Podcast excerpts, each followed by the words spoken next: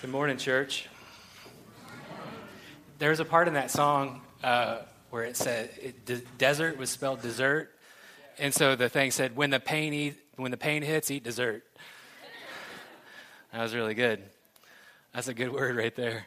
Um, well, good morning. Um, I, I got to say first, I'm super fired up about this new worship service. Um, I'm fired up about it because, um, first, it's such a um, good reflection of who this community is that folks outside the church say, y'all have got good DNA, go spread it elsewhere. But I think the, the biggest thing I'm excited about is I bet you all know somebody who, uh, for one reason or another, wouldn't feel comfortable coming to worship in the walls of a church.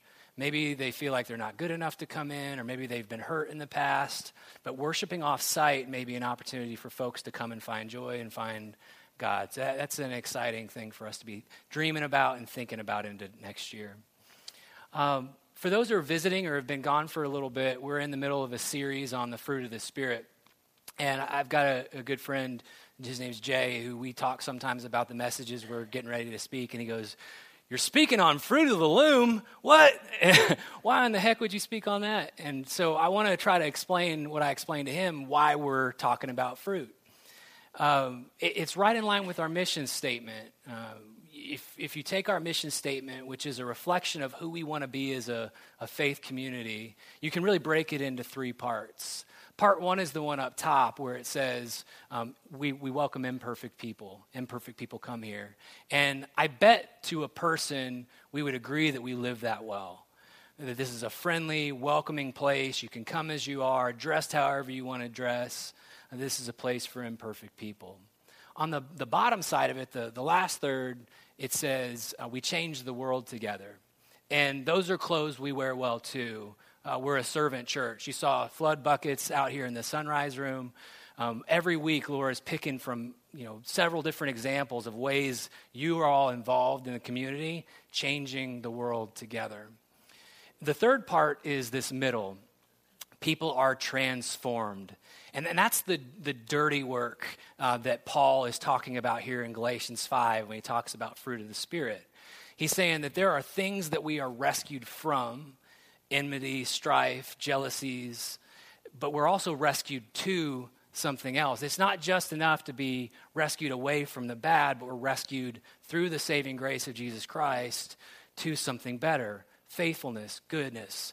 I said goodfulness in the first service, and they all laughed at me.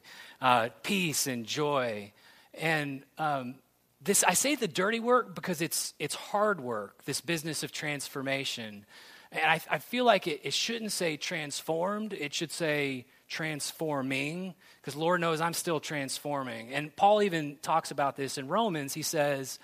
I don't understand myself, for I want to do what is right, but I don't do it. Instead, I do what I hate.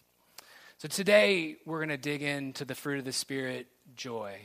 And joy is slippery. As I've been praying on this, thinking on it, preparing for this message, I kept picturing joy as a bar of soap because it, it really is a tangible thing I can look at. I can look back over joyful memories I've had in my life, uh, and I can see it clearly. And I can pick up concepts about joy and I can pass it back and forth in my hand. But the minute I try to grab onto joy and control it, it pops right out of my hand like the bar of soap would. And um, I, I, did, um, here's what I do know about joy we all want it. We're all pursuing joy in our lives. I mean, maybe Buck, you didn't. You woke up this morning and you go, I sure could use some enmity today. Uh, or, or, Richard, maybe you woke up and said, I sure hope I encounter some strife. I, I don't think that's what you did. I think we all woke up this morning and you said, I want to go out into the world and find joy, but something gets in the way. The other reason I know we all want joy is because I did an Amazon search for books that had either the word happiness or joy in the title. And you want to know I found 200,000 results, books with either happiness or joy in the title. And I jotted down some of my favorite ones. Happiness, a guide to developing life's most important skill. The Happiness Advantage, Awakening Joy, fight back with joy, celebrate more, regret less. And this is my favorite, favorite one. Uh, 10% happier. How I tamed the voice in my head, reduced stress without losing my edge, and found self help that actually works. A true story. I shouldn't, I really shouldn't goof on these books because I'm, I'm sure that they're helpful and, and and, even though I'm goofing on them, the thing I'm goofing on is I wish it was that simple that I could just read a book and I'd have the instruction manual on, you know, the three or four spiritual practices that I should do every morning before 7 a.m. and that's going to bring joy throughout the rest of the day. Now, that works for Richard because he's up at 4 a.m. and he's reading in the book of Leviticus and he's just, anyway. Um, but I'll tell you, this is a, joy is, is kind of hard to define. And, um, uh, I wanted the first place I wanted to go with it was to tell you about like these peak moments, right, where we feel joy out in the world. And uh, let me set this up. Do we have any Houston Astros fans in the crowd? First, I want to apologize in advance. Um, the year is 2005. Um, it is the World Series between the Chicago White Sox and the Houston Astros. Um, my dad grew up south side of Chicago, my mom too, and he was a diehard Chicago White Sox fan. And he brainwashed me, and I'm a Chicago White Sox fan too. And it's the thing that we've just bonded over together our entire lives. I, I love baseball. I spent every free moment, even in the backyard, playing catch with him or throwing a ball over the roof, pretending it was game, you know, game seven, bottom of the ninth inning uh, in the World Series. And so my dad and I are at this game, Game two, World Series, Chicago White Sox, Houston Astros. Now, the Sox had dominated game one, um, they'd won. And, and what, you, what you don't, if you know anything about baseball, is if you win game two, you have a commanding advantage in the series. So there's just a lot of energy and excitement around winning game two. I, I actually looked this up. You have an 81% probability of winning the World Series if you win game two. So it's game two, bottom of the second. The Sox are down, four runs to two. And up walks not just the hitter from my favorite team, but one of my favorite baseball players of all time, Paul Konerko. And I want to show you a quick little video. Bases loaded, two out. With Konerko up. And he rips one into left. Konerko, grand slam.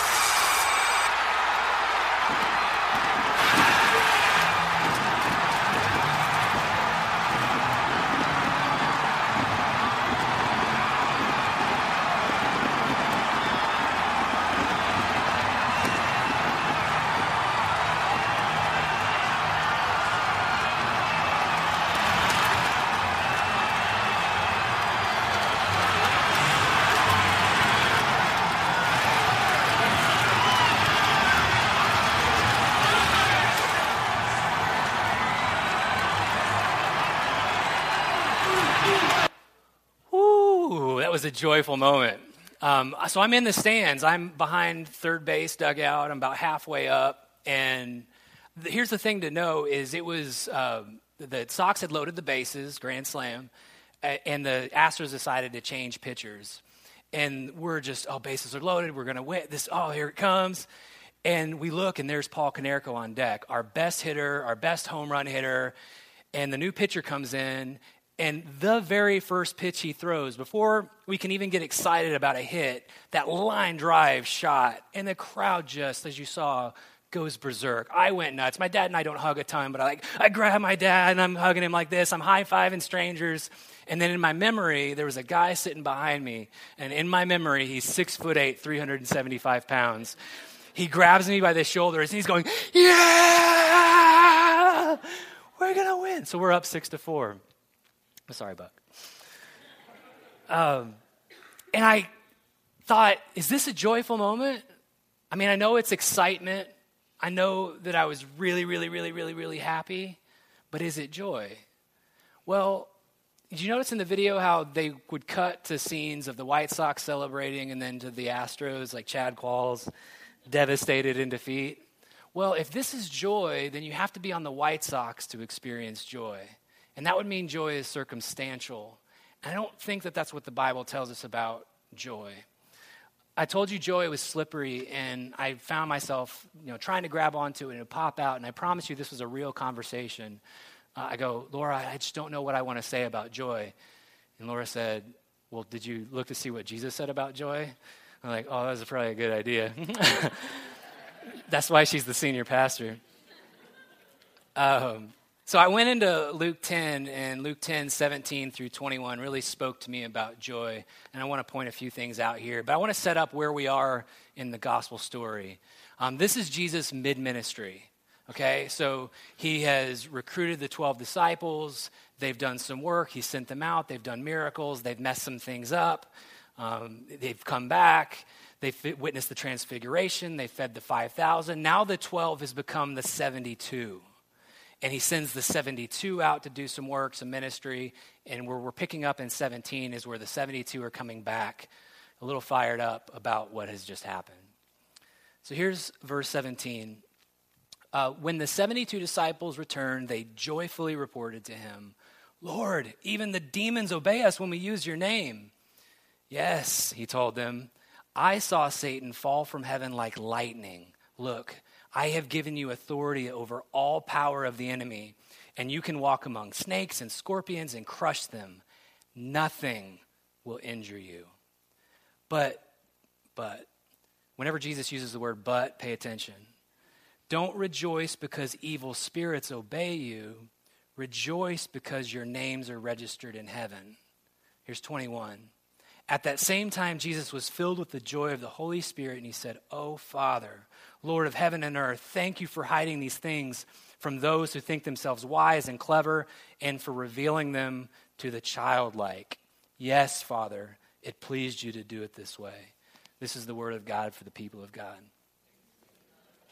So I said there's a few things I want us to notice. And the first is I want us to notice the gentleness of Jesus' response to the 72. Um, you know this feeling. There was a day where you were coming home from school and you had a great grade on your report card and it was in your backpack and you could not wait to tell mom and dad about it. That's the space the 72 are in. Christ sent them out into ministry. They had loads of success and they're coming back and they can't wait to tell them about it. Jesus, we faced evil. We faced it down and we conquered it. They're just so excited. And notice how Jesus responds to them. He says, Look, I get it. I saw the source of all hurt and pain and suffering fall, and I've given you the power to do the same. Now, the first thing here is notice that Jesus doesn't rob them of their joy. This is not a get behind me Satan moment where he's, he's uh, correcting them violently. He's just simply gently redirecting them. And I, I feel like there's a whole sermon series, a whole message just on that the power of our words and how we can either take away people's joy or give it to them. I know I've been in this situation before where I've been super fired up about something. I'm excited, and somebody goes, Well, let me tell you the reality that you're going to face you know? And I've probably been that person a bunch of times where my intent was to be joyful, and then somebody comes to me and I'm like, well, let me explain to you how things really work. Our words carry a lot of weight, and notice how Jesus is empathizing with the 72, recognizing their joy, but then pointing them to the source of true joy. Notice what he says. Um, Jesus is saying, don't have joy that you had a little bit of success. Have joy that you're part of the family of God. And so this gets me thinking about the White Sox and the Astros again. Now, you can be on the White Sox or the Astros and still have joy in something higher, which is what he's calling the 72 to. Um, I don't know, we don't have biographies about the 72, but if they're anything like the 12 disciples, these were broken and busted people that were likely, and Jesus knew, were going to encounter difficulties down the road. And so he's being very intentional about setting them up for success and joy later on in their life and later on in their ministry. The second um, thing I want us to, to touch on is the humanity of Jesus in this passage. And I want to go back to 21 and just read the first part of it uh, for you uh, just to refresh us. It says 21 At that same time, Jesus was filled with the joy of the Holy Spirit, and he said, Oh, Father, Lord of heaven and earth. Now, the English um, translation doesn't do a great job of this, but one commentator I was reading was saying in the Greek, it's very clear that this is a tone of triumph and a tone of joy in Jesus' voice. He uses a word called glossolalia, uh, which the commentator says it's the way we would understand speaking in tongues right? And so Jesus is so fired up that he's speaking rapidly. He's really excited. Now, I'm just imagining Jesus here. I, this is not in the scripture. I'm imagining like Jesus so fired up and so passionate. He's talking to his disciples and he's going so fast that if you weren't in the moment with him, maybe you wouldn't even understand what he was saying. I know I've been like that before I'm talking to a buddy and we're like locked in and excited, and somebody would probably walk by and go, What in the world are they talking about? Right? That's how I picture Jesus right now. And I find that such a helpful image of him because we get these other images of Christ where he's the gentle shepherd with the lambs, softly stroking the, the fur. And then other pictures of him where he's on the waves and he's calming the storm with his great power. This is a Jesus doing a touchdown dance, right? He's excited. And um, I was I was chat I was having lunch with a, a guy from our church recently, and we got talking about spiritual practices. And he's a man I really admire in the church. And I'm thinking, man, he's going to tell me he gets up at 3 a.m. and he does this and he does that. But I said, well, what are your spiritual practices? And he goes, well, Trent, the number one thing I do in my life to follow God is I pursue joy. I enjoy my friends. I enjoy nature. I enjoy my family. I enjoy all the beautiful things God gave us to enjoy. And I thought, Gosh, what a freeing thought that is. That all these images we've had for years of the solemn priest, you know, the, the, um, the downtrodden life of the Christian, that Jesus was fully God, but he was also fully human. So, of course, he had joy, just like we have joy, you know, even at a baseball game. Last thing I want us to notice in this passage, this is the second part of 21. I'm going to read this one again, too says, O Father, Lord of heaven and earth, thank you for hiding these things from those who think themselves wise and clever, and for revealing them to the childlike. Yes, Father, it pleased you to do it this way. So this is this is answering a question about what was Jesus rejoicing in, and it answers two questions. There's a there's a when is he rejoicing, and there's a why he's rejoicing. The win is remember, I said we're mid ministry and they've done a lot of things up to this date, but there's still a lot to come. He's still going to go to the cross and endure the cross with joy. He's celebrating at this moment the 72 coming back and seeing momentum in the ministry, the Father's work being done. So here, Jesus is having joy and rejoicing in progress, not perfection progress, not perfection. And this is, again, another, we could spend a week on this. A really important message when we think about this hard, dirty business of transformation is that we have to have joy in progress, not necessarily perfection of our transformation. That's the win. And then there's a why to this too. Why is Jesus rejoicing? He says, because, Father, you hid this from the learned, the wise, the clever. I'm thinking about those 200,000 Amazon books on happiness and joy. And he says, No, you've made it so simple that even a child who can't read can understand it. Um, I have a really good friend. Uh, we've known each other for 15 years, and he's seen me in, um, this is a warning, a church word. He's seen me in lots of different seasons of my life. And um, over the last few years, he's noticed as I've gotten more involved in church and as I've started to put God center, and he said, Trent, there's there's just something different about you, and you seem super happy all the time. And what's the magic sauce? And we talked. We talked for a really good long time. Uh, I told him about God and about Methodist. He grew up Catholic, and so I was trying to carve out some of the differences in our doctrine. And we talked for all this time, and I felt like I was just shooting stuff over his head, and we ended on where I probably should have started, which was my friend, I can't sell this to you. I can't explain it. I can't give you the instructions. All I know is that when I started putting God first and started following Jesus as an example, joy invaded my life, invaded every crevice of it. And that's what God's promise is to us. Friends, there is so much in this life to enjoy, even a baseball game.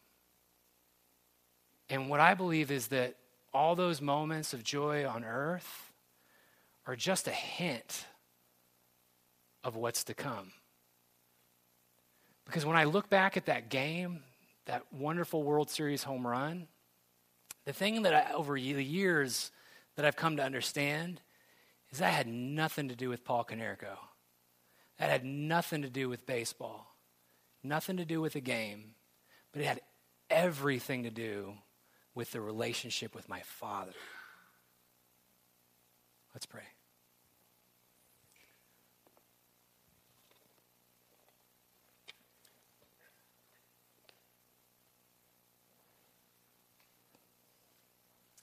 Father, we rejoice in you today. And as we enter in the Advent, the Christmas season, we want to say thank you for your son. We want to say thank you for the joy he lived his life in and the joy with which he endured the cross. Father, may we follow his example in this hard work of transformation and pursue that transformation with joy. God, will you watch our words? Will you help them be joyful? We can give joy to others, not take it away. Help us to be encouraging, to lift folks up. God, help us to remember the simplicity of what you're calling us into that even a child can understand. Lord, may our lives be a reflection of the joy that you intend for us.